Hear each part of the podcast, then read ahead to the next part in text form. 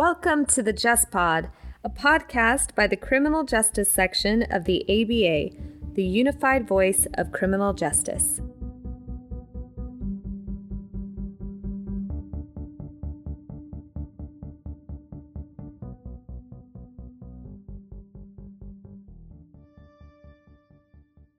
Welcome to this episode of the Just Pod. Today we are joined by our chair, April Frazier-Camara. Welcome, April. Hi, Emily. Thank you for having me. Yeah, it's great to have you back on. We're fresh off the heels of the Fall Institute and ready to check in with you. But really quick, before we jump into that, for our listeners, let me just refresh you on April's background. April, like I said, is currently our chair of the American Bar Association Criminal Justice Section.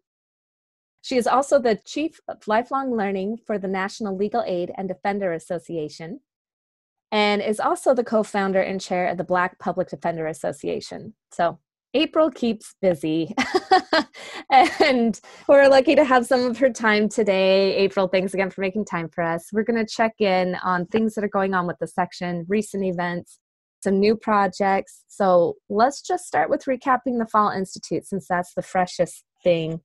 For our listeners, why don't you give us just a recap of some of the highlights and what the theme was for this year? Absolutely. Thank you, Emily. We had a really dynamic program on last week. We were really excited. This was our first time hosting the Fall Institute in a virtual format, but I was very pleased with the diversity of the programming and also the opportunities for interaction and networking and, and really deep conversations.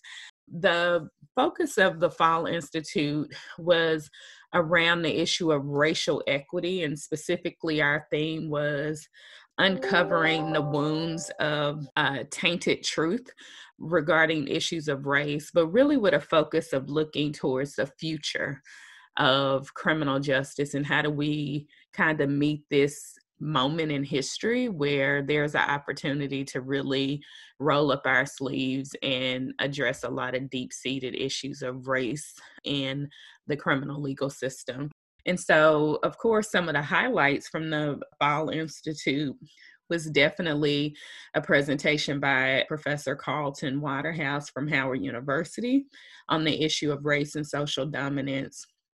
And we also had a very dynamic panel discussion about the issue of race in the the history of race in the criminal legal system with Judge Bernice Donald, Jeff Robinson, Judge Carlton Reeves.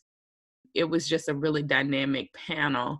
And I was really happy to see that. And, and my favorite was our keynote speaker, U.S. Senator Cory Booker. So I'm a very, very happy person today because I feel like we really were able to recreate some of the magic that we experienced in person at our Fall Institute last week online. Yeah, I'm confident that the Institute programming was meaningful for a lot of people. So, and certainly very moving remarks by our keynote speakers, especially Senator Booker. Like you said, I was definitely impressed as well. So, a great job in creating and recreating some of that magic, April. So, let's talk about some of the upcoming projects. We have some new projects going on with the section right now. We have a new policing project and the Criminal Justice Practice Ready Clinic. Can you tell us about those? Sure, absolutely. So we're really excited first to, to share about the ABA Policing Project, which is actually a project out of the ABA President's Office, which is going to be housed in the criminal justice section. And this project was really birthed out of a desire from law schools to address really issues around policing and race after the killing of George Floyd so, this is a project that has come to the American Bar Association and is supported from ABA President Trish Refo, really partnering with law schools to look at what type of education can be done with law schools and in partnership with law enforcement around addressing issues of equity in policing. And we're really excited about that project and hope that it will produce meaningful reform in communities across America. Right. And one of our section led uh, projects, which is the criminal justice section practice ready clinic, is really an amazing project. Emily, thank you for your leadership and working with our young lawyer committee around really developing something to meet an immediate need that we see right now with recent law school graduates around professional development and making sure that they had the resources that they need to be competitive in the job market and be able to thrive in the profession as newly admitted attorneys. And so, you know, as we deal with the issues of COVID this year, oftentimes one community that's overlooked is students and specifically recent graduates. So I'm really excited about this project because it provides the much needed support to law student graduates around professional development and readiness to enter the legal profession during very challenging times. Thanks so much, April. And happy to be working on this project with the Young Lawyer Committee. And for our listeners, just as a reminder, we did an introductory episode on the Criminal Justice Practice Ready Clinic with Deanna Adams from the Young Lawyer Committee. And you can find that in our episode inventory if you're interested in learning more about it.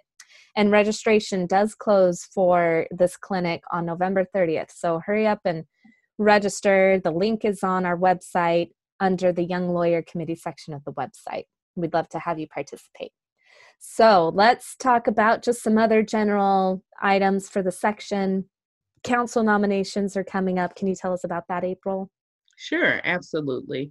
So, for listeners who are not, you know, involved with the ABA criminal justice section, our council is the governing body that votes on policy recommendations and other initiatives of the section. And the nominations process to be a member of council is open in the month of December. And we want to encourage people to take a look and see whether or not this is a leadership opportunity that they're interested in. Specifically, I would like to encourage our committee chairs to really take a look at the CJS Council and see whether or not they would find a role in joining the council. So that nomination information, you'll see it in the month of December, and we encourage people to apply. Emily, I also want to highlight the fact that at the close of this year, we'll be closing out the centennial anniversary. This year, we've done a year long celebration of the 100 year celebration of the creation of the criminal justice section. And so we've done different programming throughout the year to really highlight our history, but also talk about where we're headed in the next 100 years. So I'm really excited about all of the great work we've done around celebrating our centennial anniversary. And again, thank you to you and also former chair Cam Parker for really organizing a phenomenal celebration that we hosted this fall. Thank you, April. Well, we've covered a lot. I think that that's pretty much everything going on with the section right now. For our listeners, keep following us on our social media platforms for more updates. And April, unless there's anything else you'd like to say to our listeners, I think that we've given them a good update for today. Absolutely. And I just want to, you know, always do a plug for our CJS publications. So if it's anyone out there who wants to write about or highlight pressing issues in the field of criminal justice, please consider submissions to the ABA Criminal Justice Magazine and also our quarterly newsletter. We really want to invite new and thought provoking discussions within our publications. But other than that, Emily, that is all for me. Great. Well, and listeners, I'll include information about submitting publications in our description for this episode, so you can look for that there. Well, we'll let you go, April, because we know you're busy and we really appreciate you joining us today. For our listeners, one last thing to note is that today is this episode is our final episode for season two. We will take a break for December and January, but return in February again. So thanks so much for listening, and feel free to catch up on our great inventory of episodes. Thanks again for listening. Thank you, April. And thank you to our listeners for joining us on this episode of the Just Pod.